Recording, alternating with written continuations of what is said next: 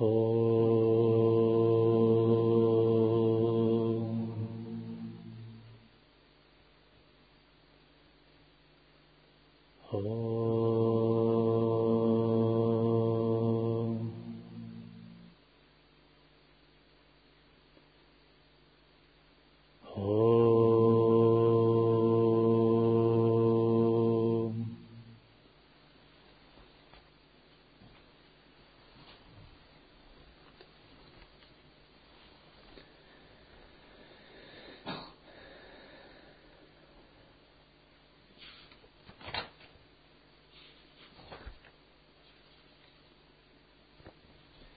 Текст Шри Гуру Чаритра. История воплощения Дататреи.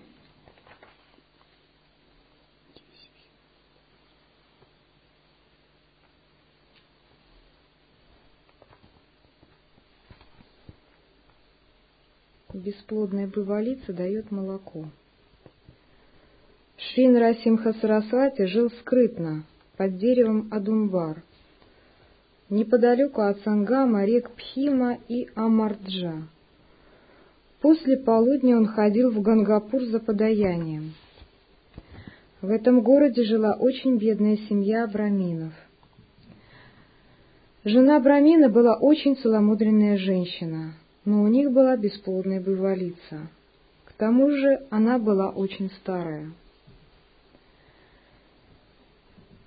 Брамин одалживал ее прачу, стельщику белья, который возил на ней свою поклажу. Брамин использовал заработанные таким образом деньги для ежедневных нужд. Шигуру приходил к дому Брамину за подаянием, чтобы искупить их бедность и удовлетворить их желания. Разве Шри Кришна отвергал приглашение Дурьяданы и не ходил скрытно в дом Видуры за пищей? Подобно этому Шригуру ходил за подаянием в бедный дом Брамина, а не в дома богатых жителей Гангапура. Богатые говорили, «Почему гуру не приходит в наши дома за подаянием? Может быть, он не хочет пробовать различные блюда и сладости, которые есть у нас?» Шигуру особенно любил людей сатвического типа. Он не делал различий между богатыми и бедными. Если он гневался, богатый становился бедным. Если он того хотел, бедный мог стать богатым. Однажды Брамин пошел за подаянием. В этот день бывалицу не одалживали. А днем Шригуру подошел к дому Брамина и попросил подаяния. Жена Брамина узнала его голос и вышла. Помолившись ему, она сказала — с вами. Мой муж пошел за подаянием, и сейчас он должен вернуться. Пожалуйста, садись и отдохни. Она дала ему место для отдыха. Гуру улыбнулся и сказал, «О, Пативрата, подай буйволицу и дай мне молока в качестве подаяния». Она ответила, «О, йоги, эта буйволица стара и бесплодна. Мы даем ее для перевозки груза, я отдам тебе молока тотчас, как только мой муж вернется. Тогда Шригуру сказал, подай буйволицу в мою честь. Она может давать еще много молока. Слова гуру обладают силой для удовлетворения желания. Женщина надоила два сосуда молока, вскипятила его и отдала его гуру. Он выпил часть, благословил ее и сказал, «О, мать, с этого момента ты и твой муж будете жить счастливо». Когда муж вернулся, жена рассказала ему о чуде, совершенном Шригуру. Он был поражен. После этого они пошли к Сангаму и совершили поклонение гуру с великой преданностью. Они прожили счастливо всю оставшуюся жизнь. Тот, кто получил благословение гуру, удачлив — у него не будет трудностей в жизни, и он будет счастлив.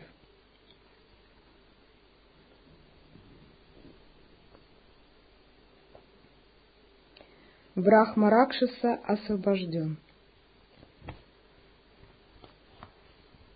На следующий день стирщик белья пришел одолжить буйволицу.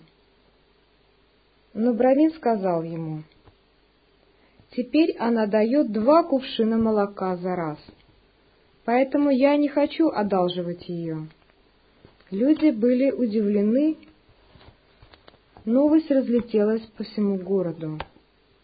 Об этом узнал и правитель. Он лично пришел в этот дом и увидел буйволицу, дающую два кувшина молока. Люди говорили о величии гуру. И тогда сам царь пришел в Сангам со своей семьей, чтобы привести Шригуру в город. Он поклонился Шригуру и сказал, «Твоя известность безгранична. Я молю тебя освободить меня». Шригуру сказал, «Мы отшельники, живущие в лесу и выполняющие аскезу. Зачем ты пришел сюда со своей семьей?» При этих словах правитель молился сложенными руками.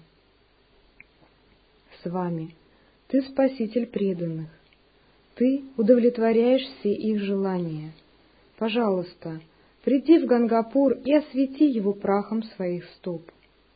Я построю монастырь для тебя, где ты сможешь оставаться, медитировать и выполнять свою аскезу. Там, наверное, перевод пылью лучше. Пылью своих стоп. Дальше.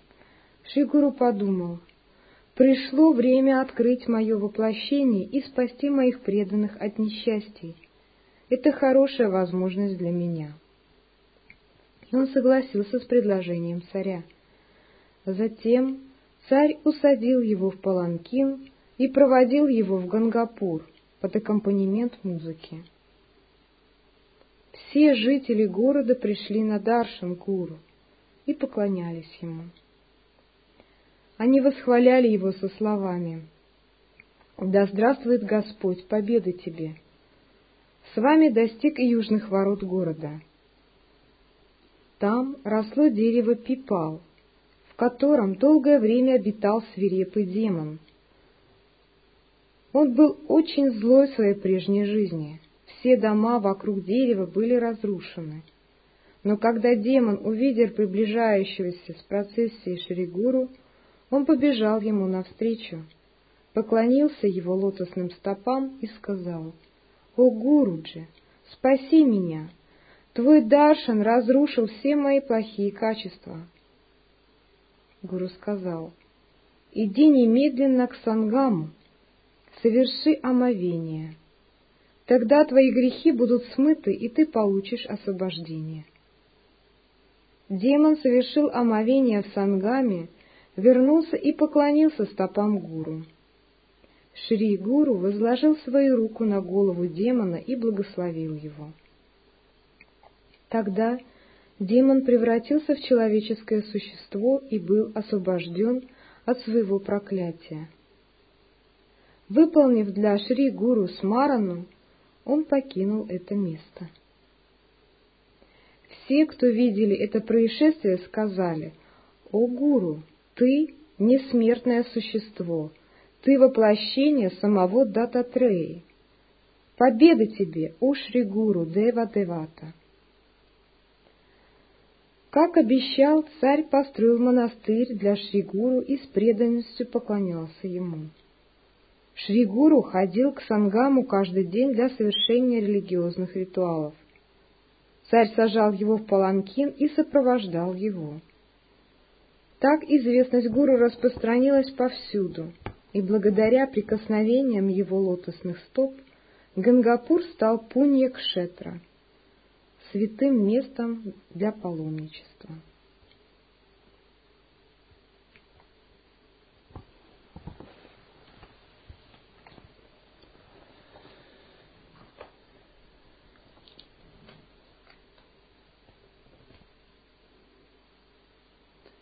Нарасимха Сарасвати освободил Брахмаракшаса. Кто такой Брахмаракшас? Обычно говорят, что Брахман, обладающий при жизни ситхами, или какой-то гуру, которым при жизни пренебрегали или в отношении которого были совершены аппаратхи его какими-то учениками, последователями или просто жителями, перерождается Брахмаракшасом, если он не святой. И, в общем, это такое как бы духовное существо, обладающее ситхами, но обладающее таким сознанием, которое как бы обижено, не удовлетворено и может а, как-то принести вред. Обычно считается, что брахмаракшасы это падшие брахманы или какие-то святые, которыми пренебрегали при жизни и которые не сумели подавить или побороть свой гнев. Вследствие этого они переродились а, как бы такими духами, обладающими большими силами, но тем не менее непросветленными и страдающими.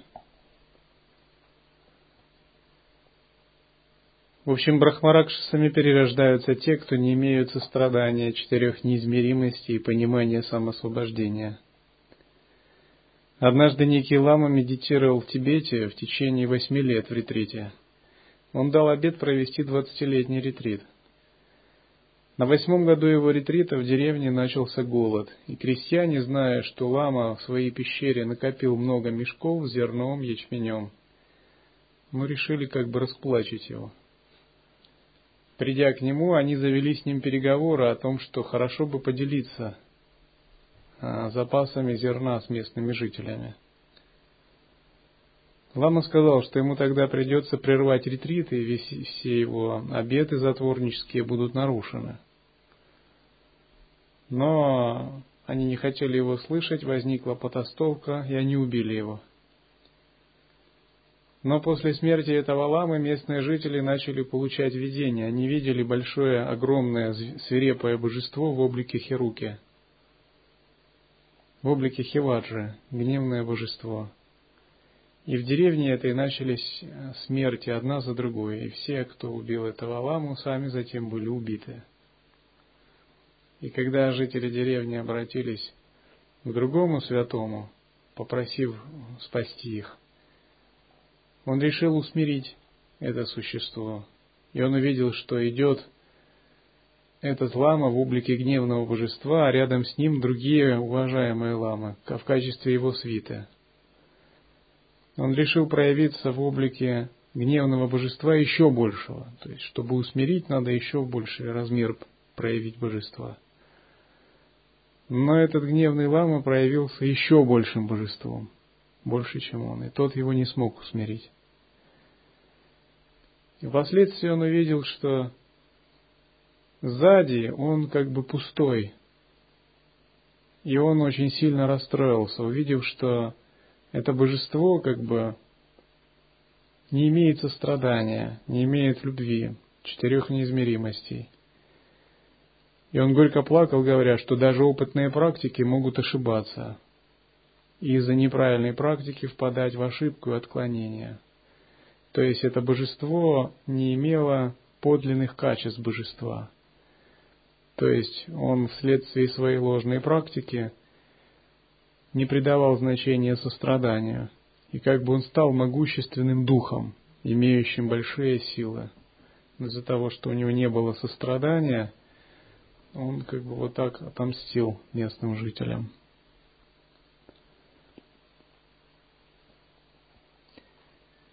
Нарасимха Сарасвати освобождает здесь Брахмаракшаса, устраняя его плохую карму. Один святой говорил так.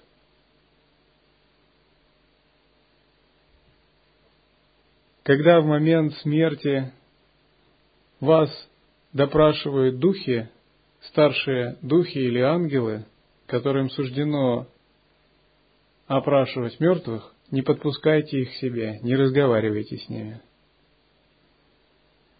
А если вам скажут пойти в ад, отказывайтесь делать это.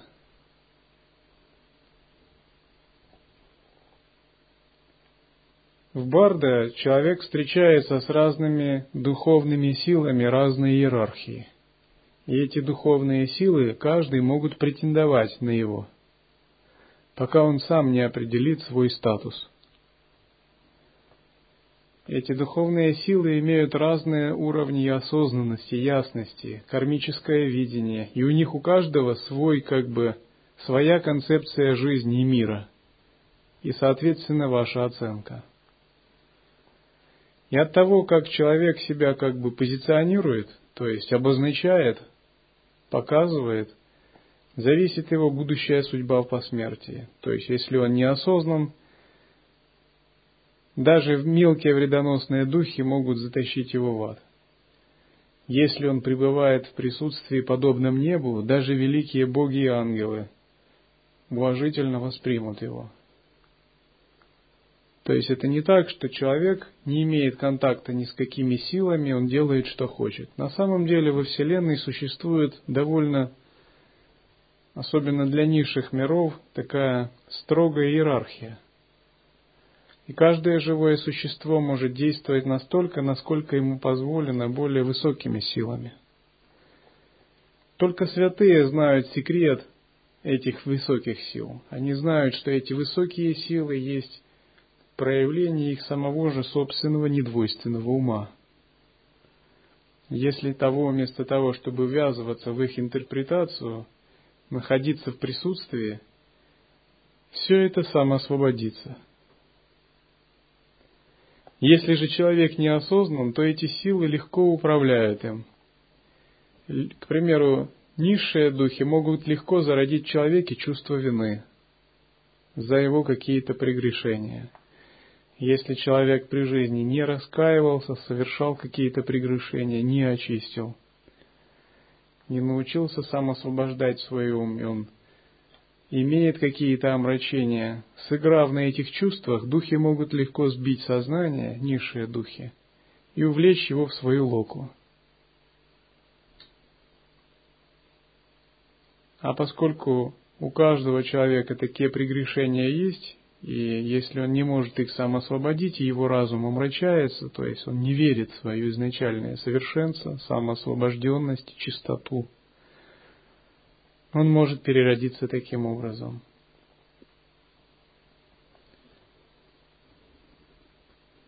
Если же живое существо обладает силой самоосвобождения, оно может самоосвободить все энергии, все нечистые энергии, усмирить препятствующих духов. Вычеркнуть свое имя из книги жизни, освободиться от связывающих законов кармы и проявить себя как божество в мандале. То есть мир, Вселенная предстанет перед ним в чистом видении –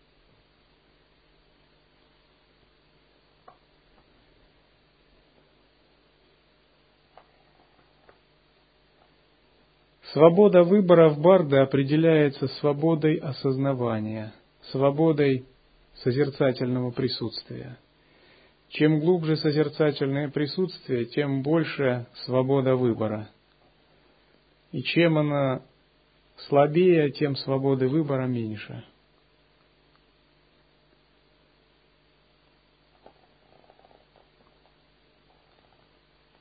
Обычные существа, не имеющие присутствия, не имеют свободы выбора. То есть им только кажется, что они имеют или что они живут. На самом деле существование проживается через них. У них нет даже капли свободы выбора. Настоящую свободу выбора имеют святые и те, кто приближается к ним. Эта свобода выбора выражается на том, что они постоянно пребывают в медитации на Всевышний Источник, и исходя из Всевышнего Источника, они могут самоосвобождать какие-то внутренние энергии и состояния, могут оперировать вселенскими энергиями –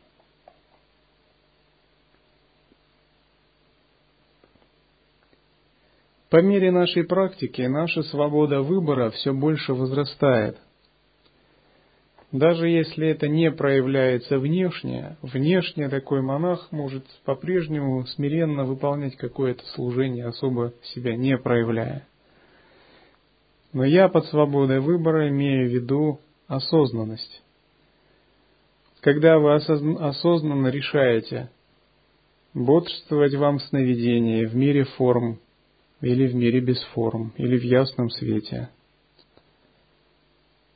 интегрировать вам желание или отсечь его, или трансмутировать, усмирить препятствие или поиграть им, или жестко его самоосвободить.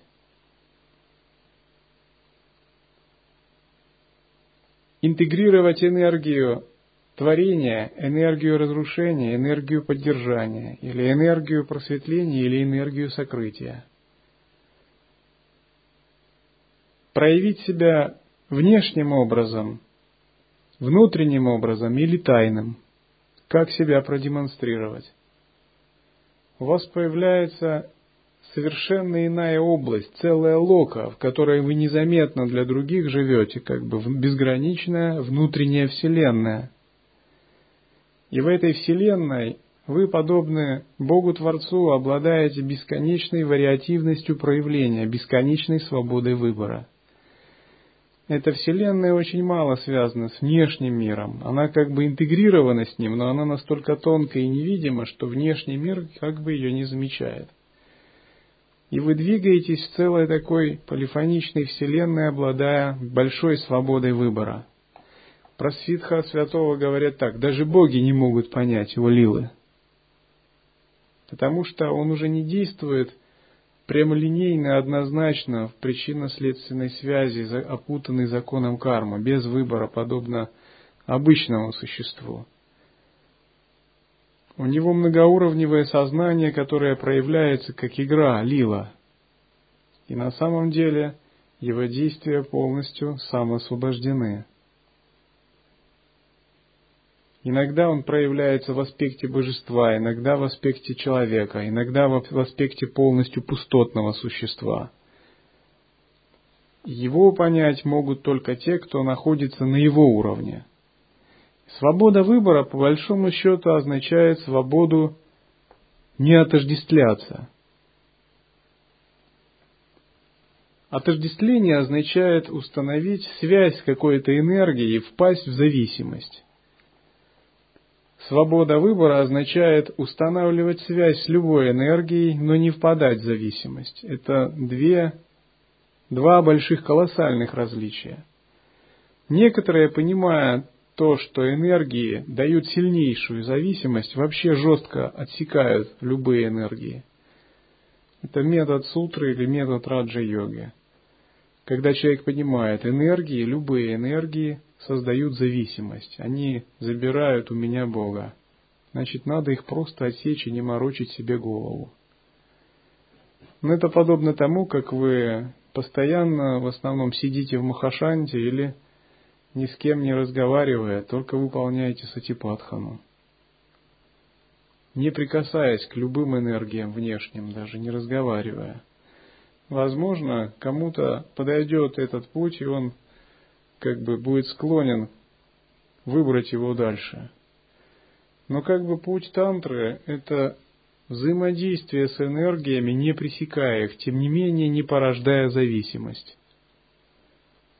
Это означает интеграция, объединение присутствия с проявлением любой энергии –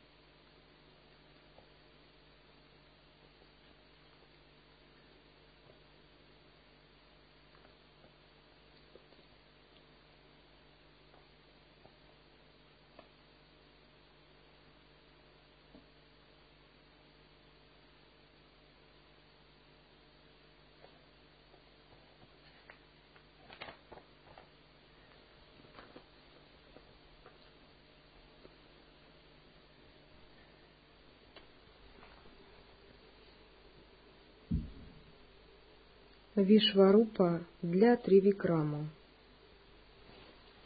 В небольшом городке Кумаси, неподалеку от Гангапура, жил Яти по имени Тривикрама.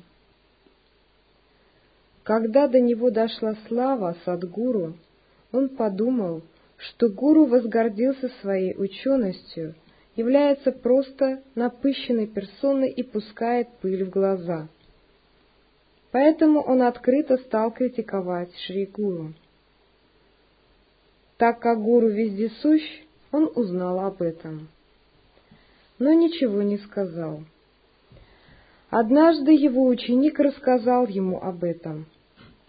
Тогда он отправился в Кумаси навестить этого Яти. Правитель усадил Шригуру в паланкин и сопровождал его со своим войском. Тривикрама Бхарати медитировал обычно на Шри Нарасимха и поклонялся ему каждый день. Но в этот день он не смог сконцентрироваться и поэтому не мог увидеть божество Нарасимха. Полной печали он сказал, «О Нарасимха, я поклонялся тебе долгое время, но вся моя аскеза — это ничто. Почему ты сердит на меня?» В то время как он размышлял подобным образом, он увидел Шригуру, приближающегося к нему. Яти Тривикрам увидел Шригуру как Манаса Пуджа Виграха. В одно мгновение он увидел, что каждый держит подобно ему дант. Сконфуженный Тривикрам Манаса Пуджа Виграха что это такое? Божество для ментального поклонения, так это можно перевести. То есть он увидел его тонкую иллюзорную форму. На тонком уровне каждый человек имеет тонкую иллюзорную форму. К примеру, когда хотели сфотографировать Кармапу, то сфотографировали Кармапу, а увидели изображение Гухья Самаджи, двух божеств, женского и мужского. И удивившись, спросили его, что это такое. Он сказал, это моя душа. Так он сказал. Это неудивительно, потому что он выполнял визуализацию и начитывание мантры в течение многих лет. И это он выполнял тантрийскую практику трансформации – и на внешнем уровне он был как бы человеком, но на тонком уровне он превратил себя в двойное божество силой визуализации. Таким же образом, если даже вы не читаете мантр, не визуализируете в виде божеств, а, к примеру, практикуете принцип божественной гордости, Дева Бхавана, тренируетесь в присутствии и ваши каналы тонкие успешно открываются – проявляются ваши внутренние божества, без призываний, без начитывания мантр, или ваш внутренний свет. И святой представляет собой одновременно и человека, и божество на внутреннем уровне. И часто святые между собой общаются именно посредством таких божеств.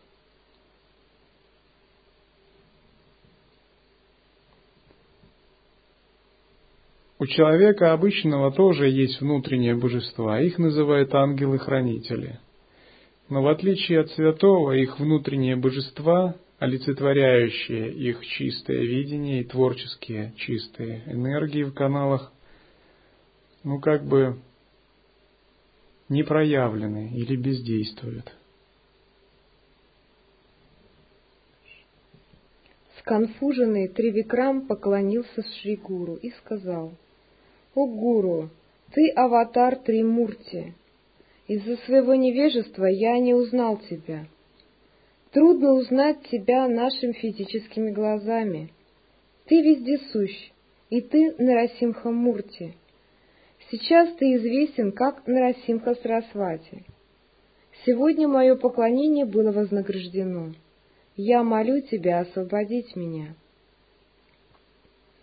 Шригуру улыбнулся и спросил его, «Почему ты все время критикуешь меня, как напыщенного хвостуна? Я пришел к тебе потому, что я доволен твоей преданностью. Разве я хвастлив?» Тривикрама поклонился и сказал, «О, Садгуру, смилуйся надо мной, прости меня. Хотя я и Яти Я не свободен от желаний и иллюзий. Яти — это аскет. Я был глуп. Прости меня. Твое сияние показало мне свет. Я тону в море невежества. Возьми же меня в лодку знания и перевези меня на другой берег. Даже Бог смерти боится тех, кого ты благословил. Подобно Шри Кришне, показавшему свою Вишварупа Арджуне, ты показал мне свою божественную универсальную форму и очистил меня. Сказав так, он восхвалял Шри Гуру. Шри Гуру был доволен Тривикрамой и сказал, «О Тривикрама, я восхищаюсь твоей преданностью». Затем он наградил его и пообещал, что он будет освобожден. После этого Шригуру вернулся в Гангапур с правителем.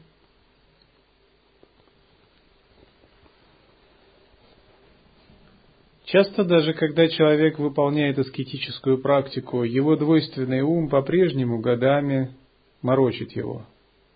И это не означает, что он уже сразу освободился от зависти, гнева, привязанности, осуждения других, гордости и прочего. И Яти завидовал Нарафимха Сарасвати, потому что собственный ум его еще был не свободен, а пребывал в завесах. Между ними абсолютом было еще несколько десятков завес. Поэтому он воспринял Шригуру как обычное существо, переполненное важностью и гордостью. Ему не могло прийти в голову, что внешнее проявление Нарисимха Сарасвати – это божественная слава. Это не есть нечто эгоистическое. И здесь мы говорим, что в учении мы практикуем чистое видение. Чистое видение означает, мы сразу пытаемся настроиться на другой принципиально способ восприятия, на то, как воспринимают мир святые. В чистом видении мы не видим нечистого, грехов или недостатков. Мы видим изначально только проявление славы Абсолюта и ничто больше. Тот действительно, кому удается достичь чистого видения, реализовывает единый вкус и становится настоящим святым. Единый вкус – это показатель подлинной реализации. Был один святой суфий, на которого один человек справил нужду сверху. И этот суфий не пришел в гнев. Он сказал, видишь эго, так тебе и надо. Тебе мало. Это величайший святой, который даже ему в голову не пришло обидеться, а, избить этого человека, разгневаться. Он использовал этот момент именно как урок своему эго, как урок самоотдачи и самоотсечения – на другого святого сверху с балкона вылили помои случайно. На голову прямо. И ученики сказали, ты даже ничего не ропщешь? Он сказал, глупая, как я могу роптать? За мои грехи Бог должен мне вылить раскаленные угли на голову, а Он превратил все это в теплые прекрасные помои. Да это же благодать! Это пример того, какое могут иметь святые чистые видения и как они относятся к реальности. Иногда в качестве игры они могут проявить какой-то гнев или раздражение, но не в качестве личных чувств, а может для того, чтобы кому-то урок дать, чтобы кого-то просто предостеречь. Но это всего лишь актерская игра, это не по-настоящему. В душе же они давно самосвободили все эти чувства – и проявляются только в чистом видении.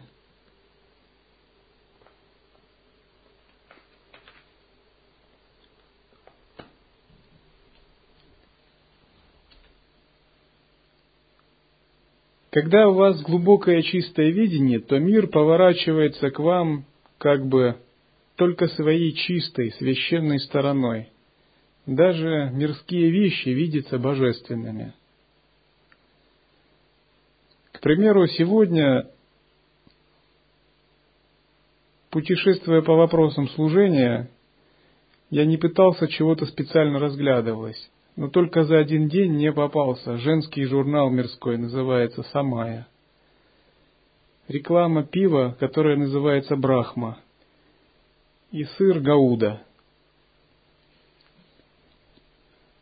Кажется, что такого не бывает, но это естественная вещь, когда вы глубоко погружены в пхаву. Казалось, кажется, что ничего нет, кроме дхармы. Все святое вокруг. Потому что если святость и чистота у вас, то и вовне вы найдете только святость и только чистоту.